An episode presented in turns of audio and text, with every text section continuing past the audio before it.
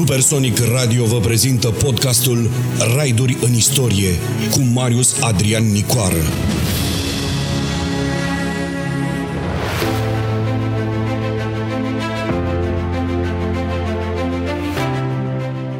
Armata română, coloana vertebrală a istoriei țării. Bun găsit la podcastul Raidul în istorie la Supersonic Radio. Înainte de a începe raidul prin fascinanta noastră istorie, aș dori să mulțumesc partenerilor noștri de la Oval Green Publishing, cei care susțin acest proiect aici, la Supersonic Radio. Oval Green Publishing este o companie cu un profil unic pe piața românească, în domeniul comunicării, al consultanței de imagine și al organizării de evenimente științifice, politice, sociale, artistice și sportive, fiind lider în zona de sud-est a României. Mai multe informații puteți afla pe site-ul companiei www.ovalgp.com. Iar acum, haideți să facem un ride în istoria României pentru a aduce în atenția dumneavoastră informații cu privire la evoluția armatei române din cele mai vechi timpuri și până în prezent, pentru a înțelege de ce ea este o adevărată coloană vertebrală a națiunii și statului român. Consider că o scurtă expunere cronologică a marilor acțiuni militare ale armatei române de-a lungul timpului este edificatoare pentru legitimitatea cu care această instituție se prezintă astăzi în fața românilor, fiind apreciată de peste 80% dintre români. Lupta milenară pentru existența străbunilor noștri fascinează și atestă o istorie ca având ca repere evenimente mărețe, marcate de lupte deseori glorioase. Primele informații cu privire la armata română și democrația militară a getodacilor sunt pomenite de Herodot cu privire la expediția lui Darius la nord de Dunăre din anul 514 înainte de Hristos. La acest istoric universalist găsim celebrul citat Dacii sunt cei mai cinstiți și mai drepți dintre tragi, pentru că ulterior Tucidide să vorbească despre armatele și obiceiurilor dacilor. Strabon și Arian despre expediția lui Alexandru cel Mare din 335 înainte de Hristos la nordul Dunăre, urmat de Diodor din Sicilia, Polianus, Pausanis, care vorbesc despre conflictul dintre Lisemac și regele Dac Dromihete 300-292 înainte de Hristos, prezentând victoria dacilor, adunarea poporului, aplicarea dreptului războiului. Justinus vorbește despre luptele lui Orolescus Bastarni, ce au fost pierdute de către getodaci, pedeapsa războinicilor fiind aceea de a fi servitorii femeilor dace până când se reabilitau. Avem apoi inscripții despre Zalmodegicos și Remaxos din secolul III înainte de Hristos, regi autoritari în Dobrogea, iar istoricul Pompeius Strogus scrie despre creșterea puterii dacilor în vremea lui Rubobostes. De aici putem trage câteva concluzii. Populația era sedentară, se ocupa cu agricultură, agricultura, dar aveau armate puternice și bine echipate. Societatea nu ajunsese în uh, stadiul de organizare statală, era doar o uniune de triburi bazată pe democrație militară, în care conducerea aparținea poporului înarmat, care își primejduia viața în luptă.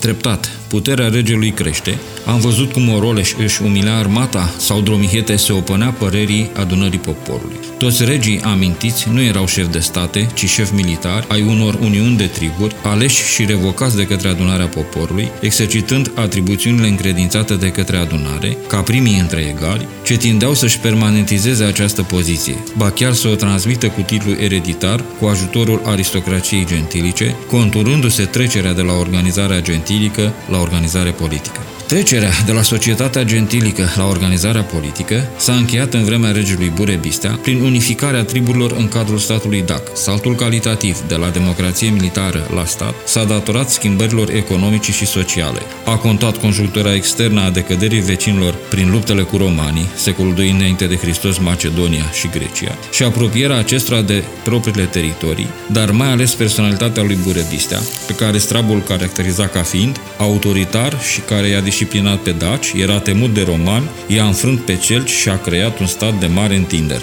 Acest get puternic, probabil originar de undeva din câmpia Munteniei, a reușit un lucru admirabil, să unească toate triburile getodace, întinse pe un teritoriu uriaș, de la Dunăreș până la Carpații Păduroși, de la Nistru și până în apropierea Cehiei și Slovaciei de astăzi. Burebista i-a supus pe celți, bastarni și greci și a permis chiar să intervină în războaiele civile ale romanilor, susținând însă tabera învinșilor. O mențiune specială facem pentru dregătorii locali militari, apreciați pentru devotament și pentru faptul că puteau ridica la arme 200-280 de mii de războinici, inclusiv aliași cerți și bastardi, cifre considerate nerealiste de către specialiști, căci ar fi însemnat o armată uriașă pentru acele vremuri. Prăbușirea Marului Regat Dac a avut loc în anul 44 înainte de Hristos, regele Burebista căzând pradă asasinilor. Împătășea astfel o soartă fatidică cu marele său rival de la Roma, Iulius Cezar. Dragostea de libertate, jerfele luptătorilor puri și lipsa fricii față de moarte erau componentele psihologice puternice ale religiei și psihologiei getodacilor,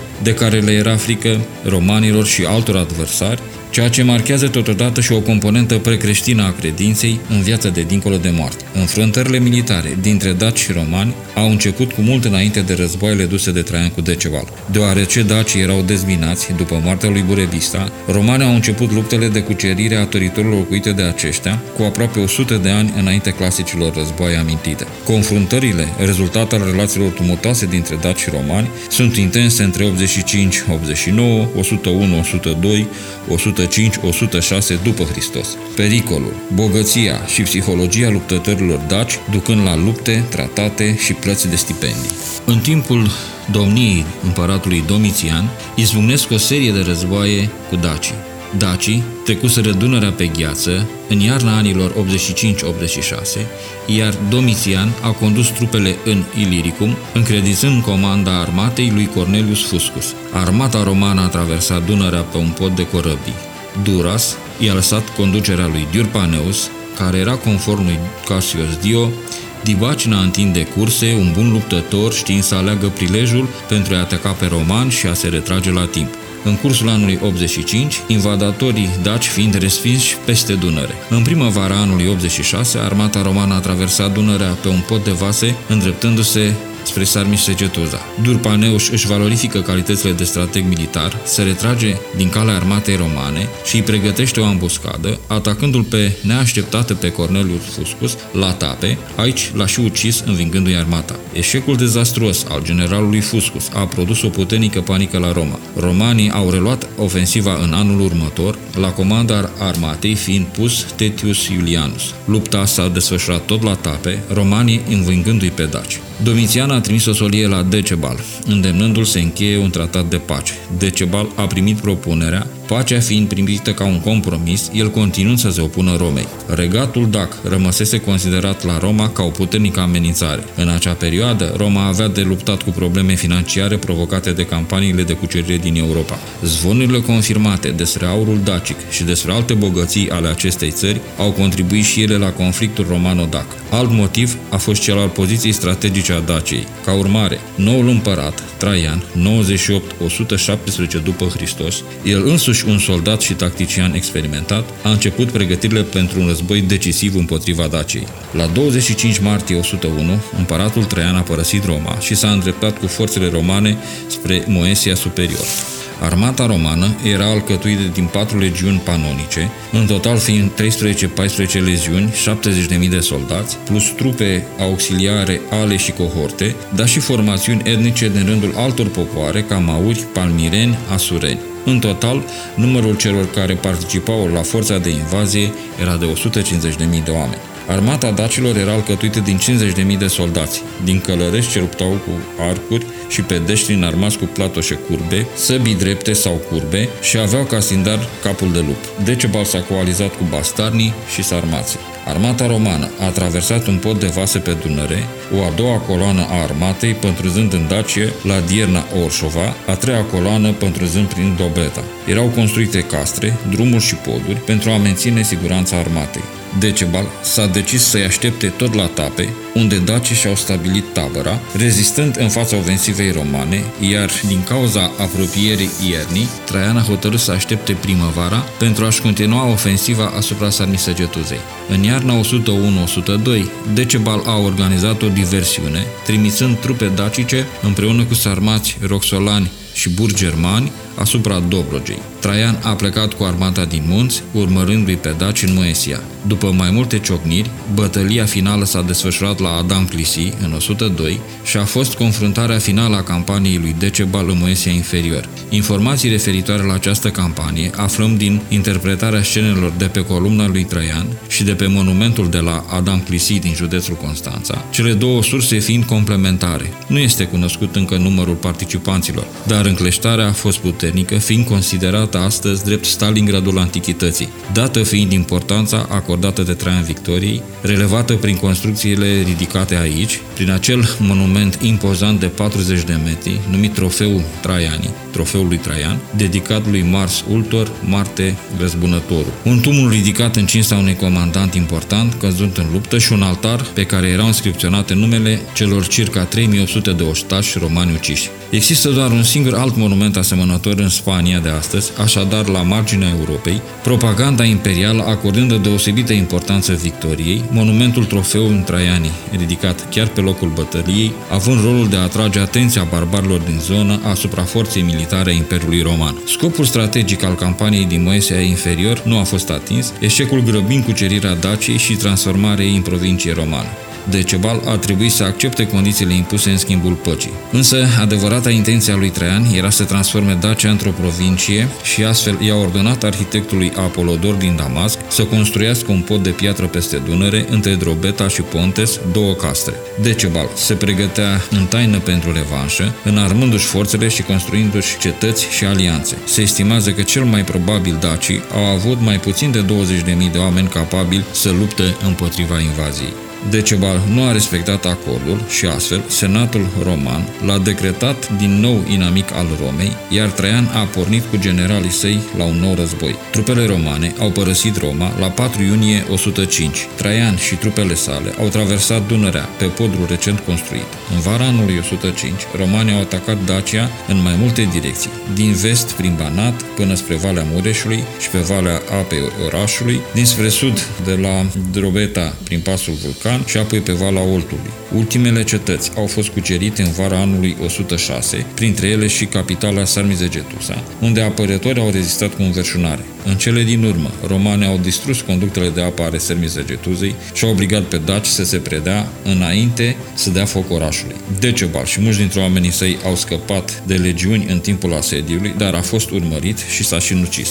Dacia a fost cucerită după anul 106 după Hristos și mai apoi romanizată cu control imperial până în anul 275 după Hristos, când Aurelian a retras legiunile și administrația la sud de Dânăre, deoarece războinicii daci rămași în afara graniței dacii romane au fost recini incomozi pentru noi cuceritori. Din cauza răscoarelor și a raidurilor frecvente, romanii au fost nevoiți să se retragă la sud de Dunăre, abandonând provincia la aproape două secole de la cucerire. De altfel, dacii liberi au făcut zile negre romanilor în toată regiunea Balcanilor, după unii istorici cel de-al doilea doilea război dacic din 105-106 după Hristos nu a fost ultimul, mai precis, au fost consemnate numai puțin de 23 de războaie între daci și romani după 106 după Hristos. Ascultați podcastul Raiduri în istorie cu Marius Adrian Nicoară numai la Supersonic Radio.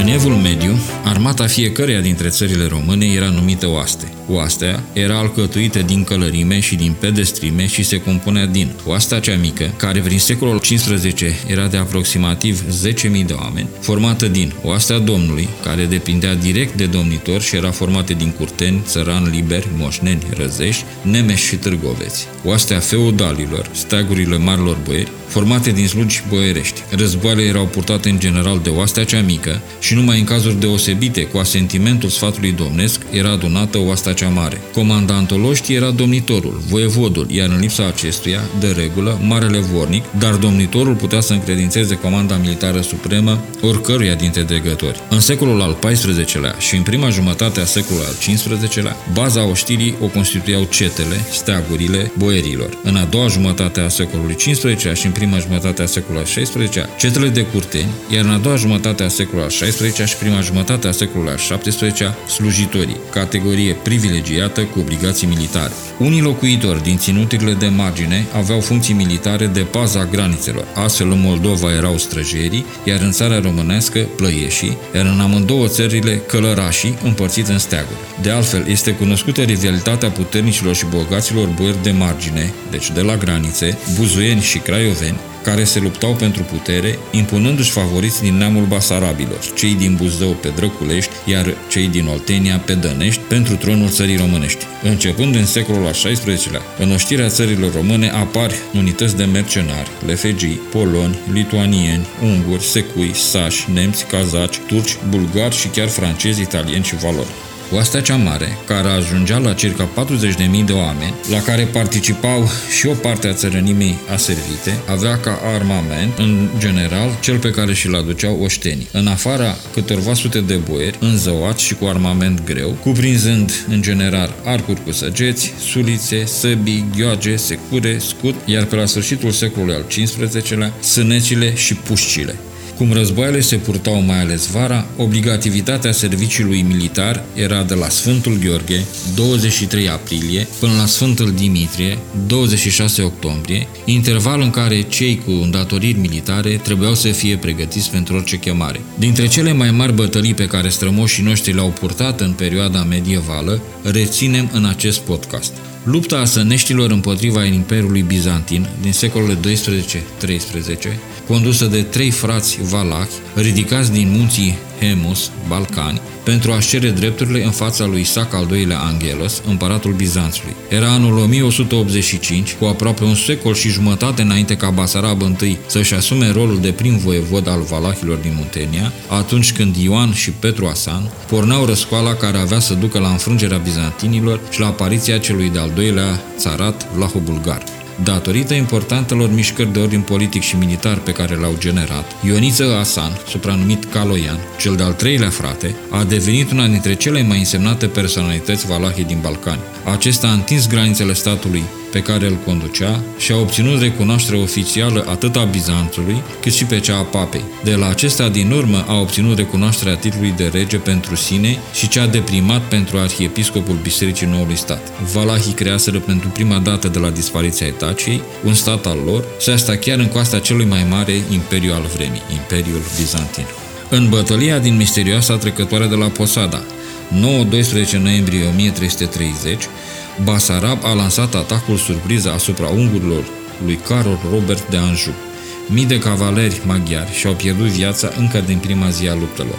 Măcelul a durat patru zile, deci până la 13 noiembrie, iar din însemnările regelui maghiar, aflăm că apogeul luptei a fost acela în care cavalerii valahi au șarjat în mod repetat asupra supraviețuitorilor. Regele ungur a fost salvat cu prețul vieții gărzilor sale personale și după ce și-a schimbat hainelor cu Desef, fiul lui Dionisie, cel pe care valahii, crezându-l însuși legele, l-au ucis cu cruzime, aproape toți cavalerii unguri au fost uciși în sântoarea Posadei, oferind posterității una dintre cele mai mari și mai rușinoase înfrângeri din istoria Ungariei. Țara românească se născuse, iar visul Ungariei de a atinge Marea Neagră se sfârșise pentru totdeauna. Bătălia de la Rovine, 10 octombrie 1394 Începutul conflictului cu turcii avusese loc în anul 1389, atunci când Mircea cel Bătrân l-a ajutat cu oaste pe Lazar, cneazul sârbilor, în lupta de la Kosovopolie, câmpia Mierlelor. Creștinii au fost drobiți, iar cneazul Lazar însuși și-a pierdut viața. Așteptându-se la răzbunarea turcilor pentru că se implicase în luptă, Mircea a luat măsuri, consolidând linia Dunării prin ridicarea cetății de piatră la Giurgi și prin fortificarea celei de la Turn. De altfel, după cucerirea Bulgariei în anul 1393, Bayazid a decis să întreprindă o expediție împotriva lui Mircea cel Bătrân. Oastea turcească a asediat și cucerit mai întâi Silistra, a traversat Fluviul și a ocupat Turnul, înaintând spre Argeș. Alături de sultan se aflau vasalii sârbi Marco Kraljevici și Constantin Dragasevici. Lupta s-a dat la Rovine, pe malul unui râu încă necunoscut, în ziua de 10 octombrie 1394. Bătălia a fost crântă și sângeroasă, ambele oștiri dând dovadă de mare înverșunare și ură în încrucișarea armelor. Deși izvoarele sunt categorice în privința biruinței lui Mircea asupra păgânilor, ea nu a putut împiedica înaintarea armatei turcești mult superioară numeric, așa încât românii s-au retras spre Argeș, unde o nouă luptă a avut loc, de această dată defavorabilă lui Mircea cel Bătrân. Cert este însă că Mircea cel Bătrân a fost primul european care a înfruntat Imperiul Otoman și care a ieșit cu capul sus dintr-o asemenea înfruntare. Atacul de noapte al lui Vlad Țepeș, 17 iunie 1462, a avut loc pe fundalul faptului că, profitând de obiceiul turcilor de a nu duce războaie iarna, voievodul a trecut prin foc și sabie și mai ales prin țeapă tot malul stâng al Dunării, de la Zimnicea spre Delta. Furia lui Mahomet nu a întârziat să se arate,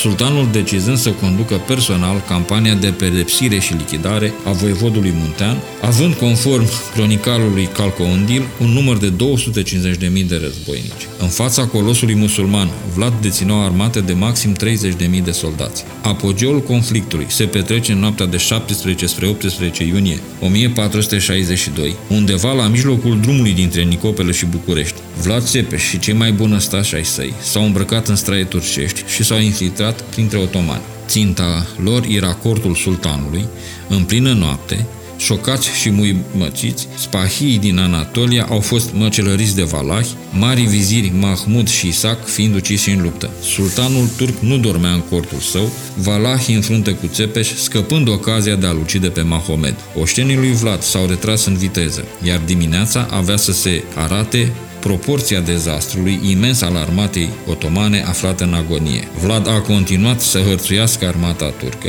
iar lupta finală de la Chilia face ca domnitorul să zdrobească un întreg corp de armată turc. Pierderile otomanilor au ajuns la un număr de 50.000 de oameni. Cu armata distrusă, înfometată, însătată și bântuită de boli, sultanul a hotărât să se retragă peste Dunăre. Campania din anul 1444 a voievodului Transilvaniei Iancu de Hunedoara a avut loc după ce în anul 1442 acesta zdrobise armata otomană lângă Sibiu, acum concepând un plan strategic al unei campanii, care a culminat cu bătălia de la Varna.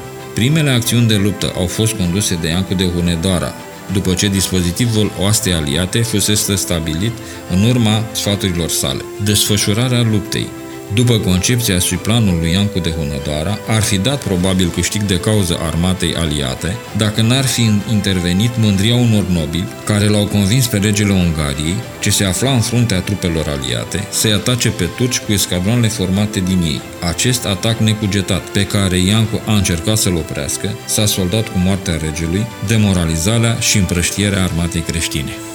În bătălia de la Vaslui, 10 ianuarie 1475, Mahomed al II-lea, cuceritorul Bizanțului, a trimis o armată imensă, de circa 120.000 de oameni în frunte cu Soliman Magnificul, să-l înfrunte pe Ștefan cel Mare. Domnitorul moldovean a cerut ajutor vecinilor creștini, dar Polonia i-a trimis încurajări, Matei Corvin 1800 de cavalieri, însă în grabă domnitorul Ștefan cel Mare a strâns 40.000 de moldoveni, cărora li s-au adăugat 5.000 de secui. A pustit totul în calea atacatorilor, îngreunându-le acestora avansul și oferindu-și timp pentru a alege locul ideal pentru bătălia pe care l-a găsit în mlaștine din jurul Vasluiului. La 10 ianuarie 1475, în ceața dimineții, oastea lui Ștefan cel Mare a atacat frontal uriașa oastea turcilor. Încleștarea este de o violență rară, iar după ceasuri de luptă, când moldovenii încep să se retragă, însăși voievodul s-a avântat în prima linie, încurajându-și oamenii și dând turcilor lovitura de grație. Totodată, un detașament ascuns în pădurile din apropiere a năvălit asupra otomanilor, strânind o panică de nedescris, totul transformându-se în cel mai scurt timp într-o urmărire presărată cu zeci de mii de victime. A fost cea mai mare înfrângere de până atunci a islamului în fața unei armate creștine. Campanii curajoase au mai dus în anul 1538 voievodul Petru Raruș al Moldovei și Ioan Vodă cel Humplit, supranumit și cel Viteaz, în anul 1574, ultima dată când țara a ridicat oastea cea mare din Moldova, la Roșcani, în luptă cu oastea otomano-tatară, unde, deși a fost trădat încă din primele clipe și a capitulat în final, voievodul a dovedit o excepțională tărie de caracter și comandă pe tot timpul zilei, cu o artă desăvârșită, pentru diferite episoade ale bătăliei, fiind totdeauna acolo unde prin exemplu său putea însufleci lupta pe viață și pe moarte pe care o purtea oastea sa.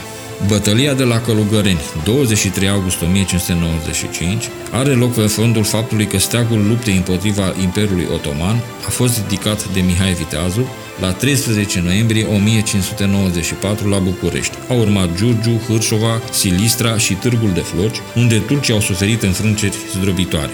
Din Istanbul, sultanul l-a trimis pe vizirul Sinan Pașa să treacă Dunărea, dar la 13-23 august 1595 la Gălugăreni, lângă Giurgiu, valahii au început ofensiva. Totul s-a transformat într-o retragere dezorganizată, însuși Sinan Pașa, fiind la un paș de a-și pierde viața în tumultul de oameni și animale. Turcii erau însă mult prea mulți, iar întăririle lor se aflau pe drum. Pierdere din rândul armatei muntene, victorioasă așadar la Călugăreni pe 23 august 1595, erau însă uriașe, astfel că domnitorul a ales să se retragă spre Transilvania. La fel ca la Rovine, victoria pe câmpul de luptă rămăsese a românilor, dar turcii, avantajați numeric, au ocupat Muntenia. În concluzie, secolele 14-16 reprezintă o epocă de glorie militară în istoria poporului român. În luptele pentru libertate și independență, oștile din Valahia, Moldova, Transilvania au avut în frunte străluciți comandanți și au reportat victoria căror răsunet a depășit hotarele țărilor românești. Ascultați podcastul Raiduri în istorie cu Marius Adrian Nicoară numai la Supersonic Radio.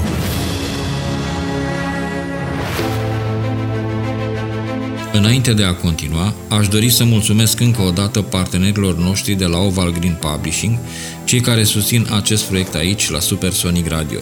Fie că vorbim despre festivaluri de anvergură, de conferințe internaționale, de gale sau de consultanță de imagine, Oval Green Publishing a adus întotdeauna succes și apreciere beneficiarilor săi, iar rezultatele au fost de-a dreptul spectaculoase. Mai multe informații puteți afla pe site-ul companiei www.ovalgp.com. Perioada modernă face ca la 12-24 noiembrie 1859, prin înalt ordin de zi numărul 83 al domnitorului Alexandru Ioan Cuza, să fie înființat statul major general – Bazele moderne ale constituirii și consacrării forțelor terestre pot fi plasate în timp din a doua jumătate a secolului al XIX-lea.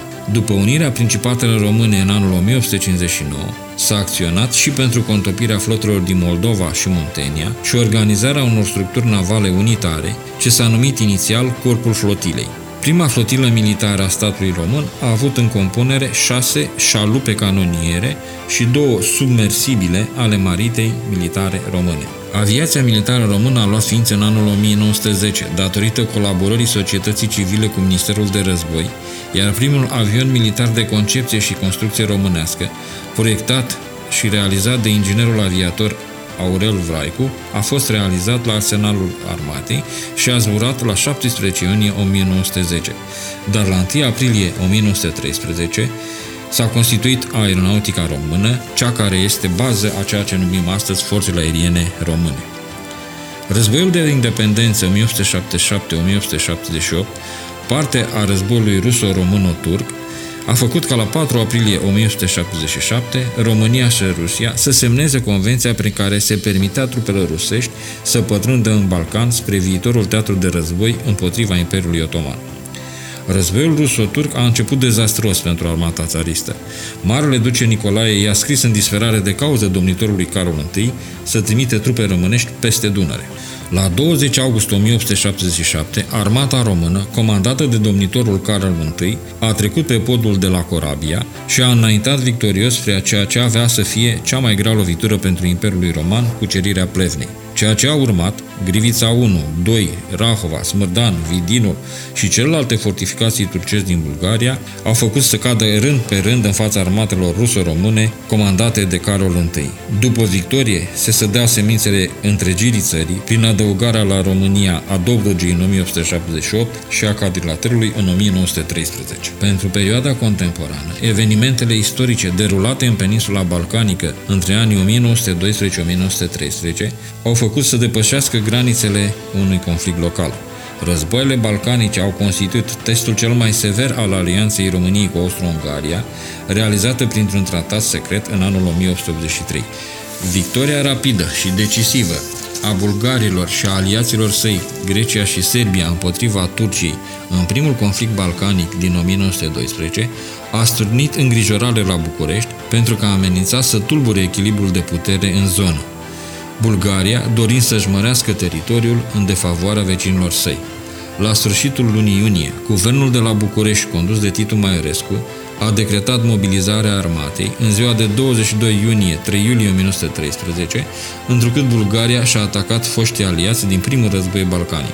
România a declarat război Bulgariei, arătul de forțele terestre și fluviale române, participând și aeromautica cu aerostație și aviație militară în acest al doilea război balcanic. Deși în cadrul acestui conflict armata română a purtat un război fără lupte importante, un război în mișcare, ostașii au suferit pierderi considerabile din cauza organizării deficitare, ce a condus la izbucnirea unei epidemii de horderă. Participarea aviației la cel de-al doilea război balcanic a fost unul dintre primele teste pe plan mondial în care aviația și-a demonstrat practic și convingător utilitatea în acțiuni de război, prin misiuni de recunoaștere, inclusiv fotografii aeriene, dar și ca mijloc de difuzare a unor materiale de propagandă adresate populației civile adverse. Conduita exactă și eficientă a aviației militare în acest conflict este astăzi exemplu elocvent al valorificării imediate a puterii aeriene în puterea armată, fundament de politică internațională, ce a așezat România pe prim planul actorilor geopolitici din centrul și sud-estul Europei, pacea încheindu-se la București. România a intrat în tumultul primului război mondial în data de 15-27 august 1916. Entuziasmul general s-a dovedit nerealist. Au fost defecțiuni pe frontul sudic, a avut loc eșecul ofensivei române din Transilvania în urma contraatacului trupelor puterilor centrale din luna noiembrie anului 1916, când trupele inamice au pătruns în Oltenia, îndresându-se spre București. Concomitent, forțele centralelor aflate în Bulgaria au trecut Dunărea la Zimnicea, amenințând flancul sudic. De aceea, Marele Cartier General Român a dat ordin pentru organizarea defensivei pe alineamentul Argeș-Neașlov pe un front de 120 de kilometri. Însă, soarta bătăliei pentru București, 16-29 noiembrie, 20 noiembrie, 3 decembrie 1916, a făcut ca trupele române să fie nevoite să se retragă, capitala fiind ocupată de către inamic în data de 6-19 decembrie 1916. După victoriile puterilor centrale, statul român fusese redus la teritoriul câtorva județe din Moldova. La începutul anului 1917, trupele române au primit ajutor din partea aliaților, armata fiind readusă în dispozitiv de luptă. Această stare era cu atât mai necesară cu cât planurile comandantului german von Mackensen pentru anul 1917 vizau cucerirea Moldovei și destructurarea totală a României. Armata română a dat proba calităților sale în triunghiul de foc Mărăști, Mărășești, Oituz, rezistența armatei române stabilizând frontul și rămânând aproape neschimbat până la sfârșitul conflagrației. Neratificându-se pacea de la București, armata română a fost remobilizată pe 11 noiembrie 1918, a eliberat Transilvania și a participat, fiind învingătoare în campania anului 1919 din Ungaria împotriva bolședismului recent apărut pe harta Europei. Ascultați podcastul Raiduri în istorie cu Marius Adrian Nicoară numai la Supersonic Radio.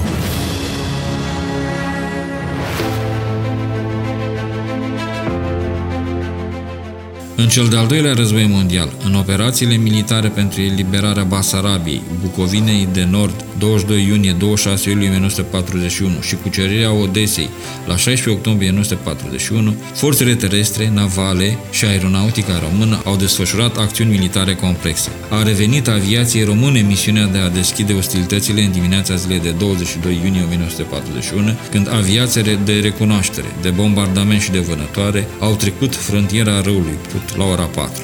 Operația de la Odessa a fost una dintre cele mai importante din campania armatei române din anul 1941, înfrângerea și evacuarea trupelor sovietice din zonă, asigurând cel puțin trei importante consecințe de ordin militar la acea dată. A consolidat siguranța punctelor sensibile de pe teritoriul românesc, îndeoseb zona petroliferă de la Poiești, podul de la Cernavodă, porturile Sulina și Constanța. A eliminat posibilitatea de acțiune a forțelor sovietice în spatele frontului drept al trupelor germane și române, care care acționau în zona Mării de Azov și în nordul Crimei. Prin imobilizarea în Odessa a peste 100.000 de militari sovietici și a unor forțe de aviație, precum și a majorității flotei de război din Marea Neagră, a creat mari posibilități de acțiune forțelor germane, care au înaintat spre est circa 450 de kilometri până în apropierea Donului, contribuind indirect la încercuirea inamicului sovietic din zona de sud și sud-est de Kiev, ceea ce este un fapt deosebit de important, chiar decisiv pentru situația militară a vremii. În timpul celei de-a doua confragații mondiale, întreaga marină, sub conducerea comandamentul Marinei Regale, și-a adus un aport considerabil în susținerea efortului general de război, edificatoare în acest fiind fiind acțiunea din 26 iunie 1941, când în fața orașului Constanța, artileria distrugătorilor mărășești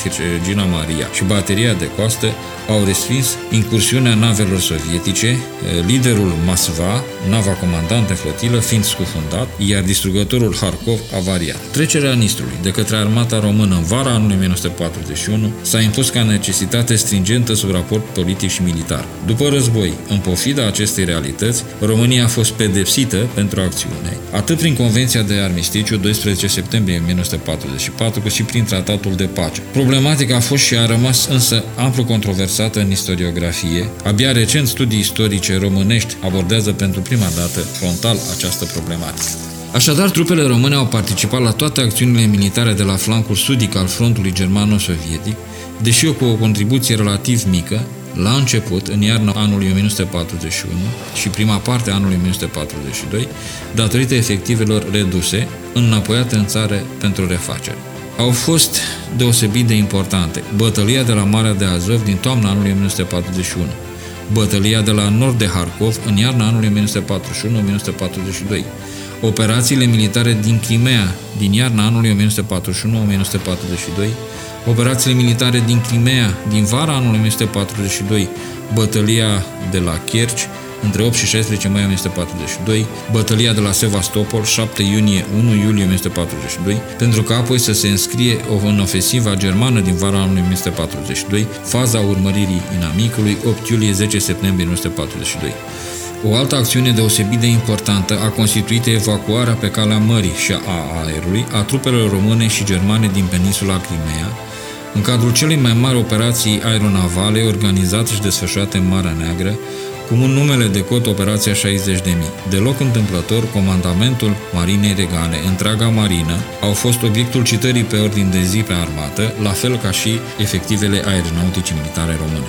După înfrângerea din fața Moscovei din anul 1941, înaltul comandament german a înțeles că acțiunile militare pe frontul germano-sovietic devin de durată. Ca urmare, pentru vara anului 1942, planul de campanie german prevedea, la flancul sudic al acestui front, o amplă ofensivă asupra Caucazului cu scopul de a ocupa zonele petrolifere Grozne și Bac. Ca urmare, operația Stalingrad a devenit principala operație militară la flancul sudic al frontului germano-sovietic și una dintre cele mai importante din anul cel de-al doilea război mondial. Această operație militară, desfășurată între 17 iulie 1942-2 februarie 1943, a cuprins două perioade distincte. Prima, între 17 iulie 18 noiembrie 1942, a constituit o, o operație ofensivă de amploare a trupelor germane și a aliaților acestora era Operația Albastru, din care făceau parte și trupele române. Cea de-a doua perioadă, între 19 noiembrie 1942 și 2 februarie 1943, care a cuprins contraofensiva sovietică, transformată apoi într-o operație ofensivă de amploare pe întregul front de la centrul și sudul dispozitivului germano-sovietic,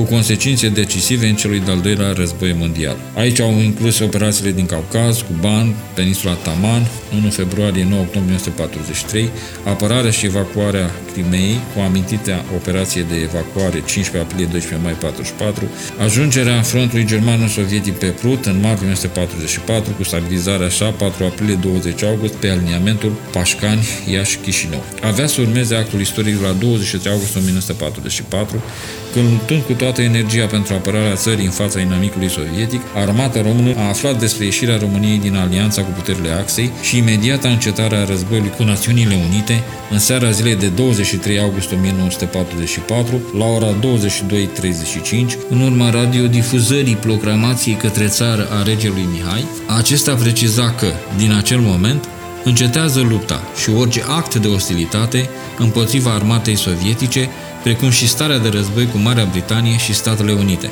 Șeful statului român ordona astfel armatei și chema poporul să lupte prin orice mijloace și cu orice sacrificiu împotriva celor care s-ar împotrivi hotărârii noastre liber luate și care nu atinge drepturile nimănui. Armata a răspuns rapid noi orientări politice și militare a țării, încetând într-o situație militară extrem de complexă acțiunile militare împotriva forțelor sovietice, desprinzându-se din dispozitivul german. A fost un eveniment unic în desfășurarea celor de-al doilea război mondial. Reușita s-a datorat convingerii majorității armatei că în acele momente dramatice pentru țară, în care România trebuia să suporte concomitent puternică ofensivă sovietică pe front și bombardamentele necruțătoare ale aviației anglo-americane în zona de interior, războiul dus alături de Germania nu mai avea sens. Comunicat la radio, telefonic și înscris la trupe, proclamația către țara a regelui Mihai I preciza că România a acceptat almistițiul oferit de Națiunile Unite. Anunț ce a fost interpretat de comandanții militari de pe front și de întreaga armată ca o înțelegere juridică de drept internațional al conflictelor armate, realizată conform uzanțelor vremii pentru încetarea ostilităților cu armata roșie.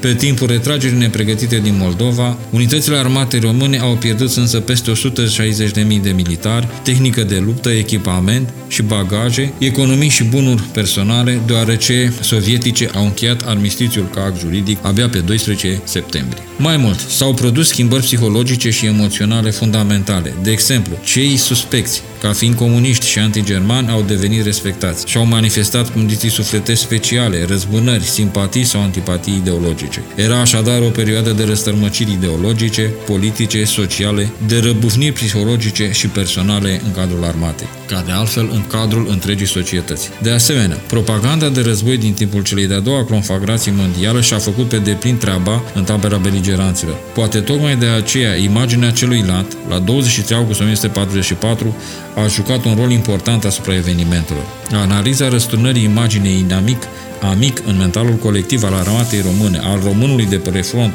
sau de acasă, ne apropie mai mult de faptul istoric real. Presa scrisă, radioul, persoanele publice, politicienii și comandanții militari au translatat imaginea, cuvintele cheie și șabloanele ce se acordau germanilor către sovietici și invers, ceea ce a făcut ca imaginile dure să se estompeze totuși destul de greu.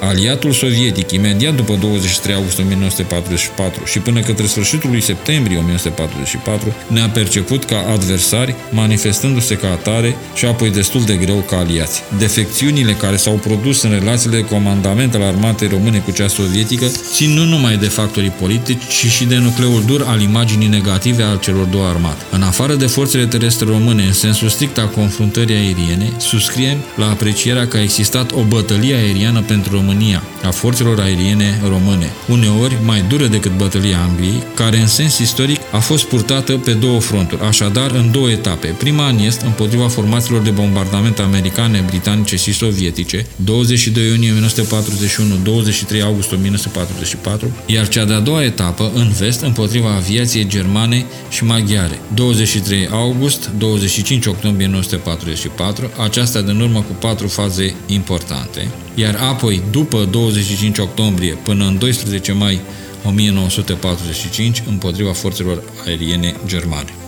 În ambele campanii, contribuția părții române în forțe aeriene a fost substanțială, dusă cu o continuitate evidentă de un sistem aerian de luptă la nivel mondial, egal cu al mai celebrilor noștri adversari, pe care deseori i-am învins în lupte aeriene purtate cu funcționare și stoicism. După actul istoric de la 23 august 44 și până la 9 septembrie 1944, atributele conducerii la nivel strategic au fost îndeplinite de Marele Stat Major Român. Principalele misiuni îndeplinite de armata română împotriva trupelor germane au fost precizate în directiva strategică emisă de noul șef al Marelui Stat Major, general de divizie Gheorghe Mihail. Misiunile constau în lichidarea tuturor forțelor germane aflate în zona de competență a guvernului român în acel moment, regruparea armatelor 3 și 4 române de pe frontul sovieto-german din estul cerii și a corpului 1 aerian român, acoperirea frontierei naționale și a liniei vremelnice de demarcație impuse prin dictatul de la Viena din anul 1940, precum și pregătirea ofensivei eliberatoare în partea de nord-vest a țării. Operația de acoperire a frontierelor și a concentrării trupelor române sovietice în Transilvania a început la 23 august 1944, s-a desfășurat până la 20 septembrie 1944, având inițial la dispoziție forțele și mijloacele armatei 1 române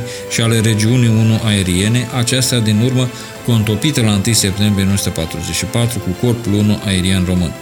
Operația militară cu valoare strategică, dusă sub comandament militar național, a constat în zădărnicirea eforturilor militare germane și maghiare de a se fixa pe coronamentul Carpaților și pe apărarea liniei vremelce de demarcație româno-maghiară stabilită de dictatul de la Viena, prin care armata română deținea un vast cap de pod la nord de Carpații meridional și în câmpia vestică a țării la nord de Carpații occidentali.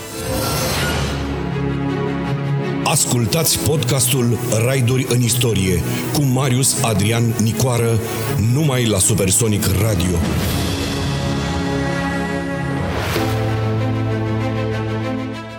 După prăbușirea frontului din estul României, unitățile încercuite ale armatei șase germane au luptat cu disperare împotriva unui inamic net superior pentru a scăpa de zdrobirea totală, unitățile din Droblogea reușind să se regrupeze în Bulgaria. Ceea ce a mai rămas din armata germană în ultimele zile ale lui august 1944 s-a luptat pentru trecătorile din munții Carpați, mai ales ale Carpaților orientari, pe care le doreau ca barieră în fața sovieticelor.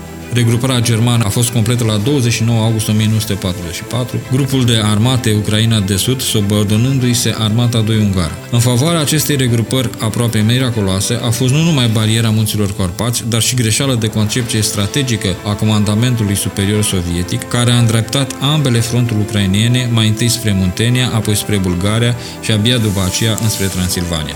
Atributele conducerii la nivel strategic a organismului militar erau îndeplinite de marele stat major român și au adus în tabăra Națiunilor Unite 1.100.000 de militari, 50 de divizii operative și de instrucție, 71 de nave maritime și fluviale mai importante, 71 de escadrele de aviație cu 1646 de avioane, din care 508 de luptă, armata română devenind a patra forță militară ce lupta împotriva militarilor Axei. După victoria insurecției, în prim plan a trecut obiectivul de săvârșirii eliberării teritoriului românesc vremelnic ocupat, în capul de pod strategic deținut ferm de trupele României în sudul Transilvaniei și în Banat, inițiindu-se o vastă deplasare și concentrală de forțe armate române și ulterior sovietice. În acest context, trupele sovietice au accedat în câmpia română, ajungând la 30-31 august 1944 la București, continuând înaintarea spre vest către granița română-iugoslavă. Deplasarea lor s-a desfășurat cu mare rapiditate, deoarece nu au întâlnit o rezistență germană în această cale. În 5 zile, sovietici au străbătut distanța de la București la Drubetul Turnu Severin prin Craiova, adică peste 320 de kilometri. La începutul cooperării militare române-sovietice în cel de-al doilea război mondial, subordonarea marilor unități române a dus la o periculoasă suprapunere de dispozitive și de responsabilități, până când marile unități sovietice au fost regrupate în fâșii de acțiuni proprii. Dificultățile de cooperare au fost, în principal, datorate deosebirilor esențiale de doctrine militare. Pe 12 septembrie 1944 s-a semnat Convenția de Armistițiu a României cu Națiunile Unite la Moscova. În baza acesteia, cele două armate au devenit oficial aliate. Clauzele militare ale Convenției de Armistițiu prevedeau ca operațiile militare din partea forțelor armate române, inclusiv a forțelor navale și aeriene, împotriva Germaniei și Ungariei, să fie purtate sub conducerea generală a înaltului comandament aliat sovietic, punându-se la dispoziția acestuia de plină folosință pe durata armistițiilor și a tuturor construcțiilor și instalațiilor românești, militare, aeriene și navale, portul, chierul, cazări, magazii, câmpuri de aviație, mijloace de comunicație, stații meteorologice. Generalizând ofensiva pe întregul front, armata 4 română a restrâns între 9 și 20 septembrie 1944 trupele inamice la nord de râurile Arieș și Mureș, între orașele Târgu Mureș și Turda, creând totodată, prin ofensiva corpului de munte pe direcția Sfântul Gheorghe Odorhoi Târgu Mureș, condiții favorabile de acțiune. Misiunile de sprijin aerian apropiat au fost acțiuni aeriene împotriva țintelor afate în imediată apropiere a trupelor proprii și au necesitat o perfectă coordonare a focului și a mișcării cu forțele terestre prin felul în care a sprijinit acțiunile terestre din zona Pauliș, Gheoroc și Miniș și pentru rezultatul obținut în luptă, Corpul 1 Aerian Român a fost citat în ordin de zi numărul 2 din 20 septembrie 1944 al Armatei Române, în care se arată. Unitățile corpului aerian, în disprețul numeroaselor mijloace antiaeriene inamice, au bombardat și mitraliat tancurile și blindatele care amenințau să se răstogălească peste infanteriștii noștri. A fost ultima perioadă de activitate operativă independentă până la subordonarea efectivă a marii unități aeriene Armatei 5 aeriene sovietice. Ca urmare a luptelor terestre și aeriene desfășurate în a doua jumătate a lunii septembrie 1944, aliniamentul frontului din România, cu o dezvoltare de circa 800 de kilometri, forma un mare arc de cer, cu intrândul spre sud-est în fața munților Rodnei, Bârgăului și Călimanului, de-a lungul cursului superior și mijlociu al Mureșului, pe Aries și pantele de nord ale masivului Bihor până la sud de Oradea. Apoi descria o bucă largă spre Inamic, urmând traseul frontierei română-ungare și parțial română-iugoslavă. În dimineața zilei de 6 octombrie 1944, trupele sovietice și române, aflate la centrul frontului ucrainian, au trecut la ofensivă pe direcția Arad-Debrecin-Ceap. La 9 octombrie 1944 au trecut la ofensivă și trupele ariate la flancul drept al frontului 2 ucrainian din Transilvania pe direcția Turta-Carei. Din cauza loviturilor puternice primite și amenințările de a fi încercuit prin înaintarea forțelor din flancul stâng al frontului spre Debrecin, inamicul din, din Transilvania a fost silit să se retragă spre nord-vest. Atunci, pe 25 octombrie, a fost eliberat ultima palmă de pământ românesc aflată sub control inamic, ceea ce face ca astăzi să se sărbătorească de fiecare dată în fiecare an Ziua Armatei Române. În noua etapă de luptă din cel de-al doilea război mondial, armata română a luptat din nou dincolo de frontierele naționale, de data aceasta alături de Națiunile Unite la vest, pe teritoriul Ungariei, al Cehiei, Slovaciei și Austriei. În lupta împotriva armatelor germane și ungare pe teritoriul maghiar, între 8-30 octombrie 1944 s-au desfășurat acțiuni în cadrul operației Debrecin, iar după această dată până la 20 decembrie 1944, în cadrul operației Budapesta. Armata română a dus cu succes și cea de-a doua campanie militară din cel de-al doilea război mondial mondial, cea din vest, eliberând prin lupte grele atât spațiul românesc cât și teritoriile ce aparțin astăzi Ungariei, Cehiei, Slovaciei și Austriei. Ascultați podcastul Raiduri în istorie cu Marius Adrian Nicoară numai la Supersonic Radio.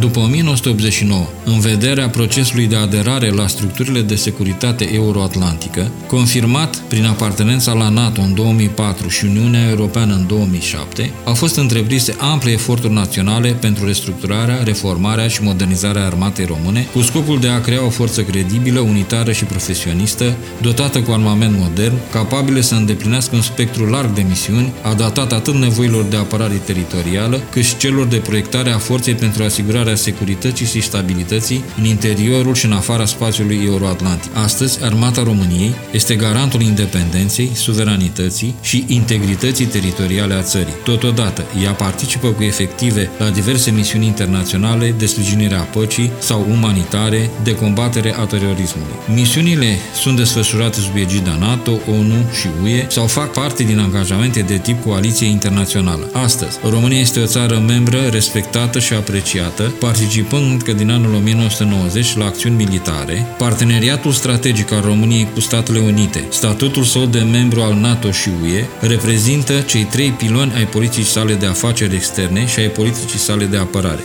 Pe de altă parte, un aspect esențial reflectat în politica noastră națională de securitate și apărare reprezintă situația de securitate din regiunea Mării Negre, având în vedere relevanța strategică a acesteia atât prin securitatea și stabilitatea europeană, cât și pentru NATO. Dinamica arhitecturii de securitate la nivel regional și internațional, amplificată de contextul complex generat de pandemia COVID-19, reprezintă un factor care impune continuarea procesului de modernizare a armatei române, atât prin îndeplinirea obiectivelor de apărare, cât și securitate la nivel național, cât și prin îndeplinirea obiectivelor asumate la nivel aliat și partenerial.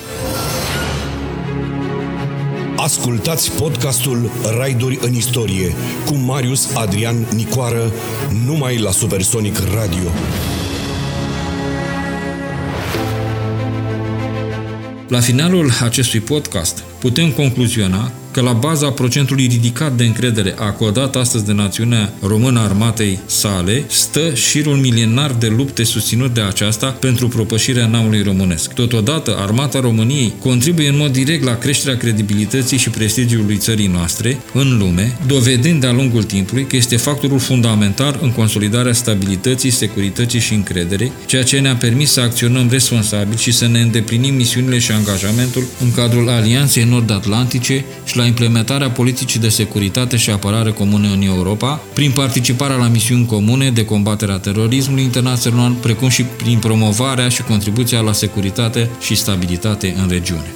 Ca bibliografie am folosit fondurile arhivelor militare române, Bașela Savasca Enciclopedia, ediția 3, tom 24, cartea 1, Documente privind istoria militară a poporului român, 23-31 august 44, volumul 1, 1-3 septembrie 1944, volumul 2, București 1980, Istoria Vălăcăi Vaenei Sovietskei Saiuza, 1944-45, Moscova 61, Institutul de Teorie și Istoria Militară al României, Culegere Lecție, volumul 2, la editura militară, România în războiul antihitlerist, Constantiniu Florin Ilie Schipor, Trecerea Nistrului 1941, o decizie controversată la editura Albatros, Duțu Alexandru, Între Wehrmacht și Armata Roșie, editura enciclopedică București 2000, Marcu George, coordonator Enciclopedia Bătăliilor din Istoria Românilor, editura Meronia București 2011, Mocanu Marin Radu, România, Marele Sacrificat al celui de-al doilea război mondial, editura Arhivelor Statului București 1994, Nicoară Marius Adrian, Aeronautica Română în campania din Vest, București, Universitatea Națională de Apărare 2007, și articolul lui Constantin Hlihor, 23 august 1944, răsturnarea imaginii adversar aliat în mentalul armatei române. Revista Document, buletiva al arhivelor militare române, anul 8, pagine 37-40.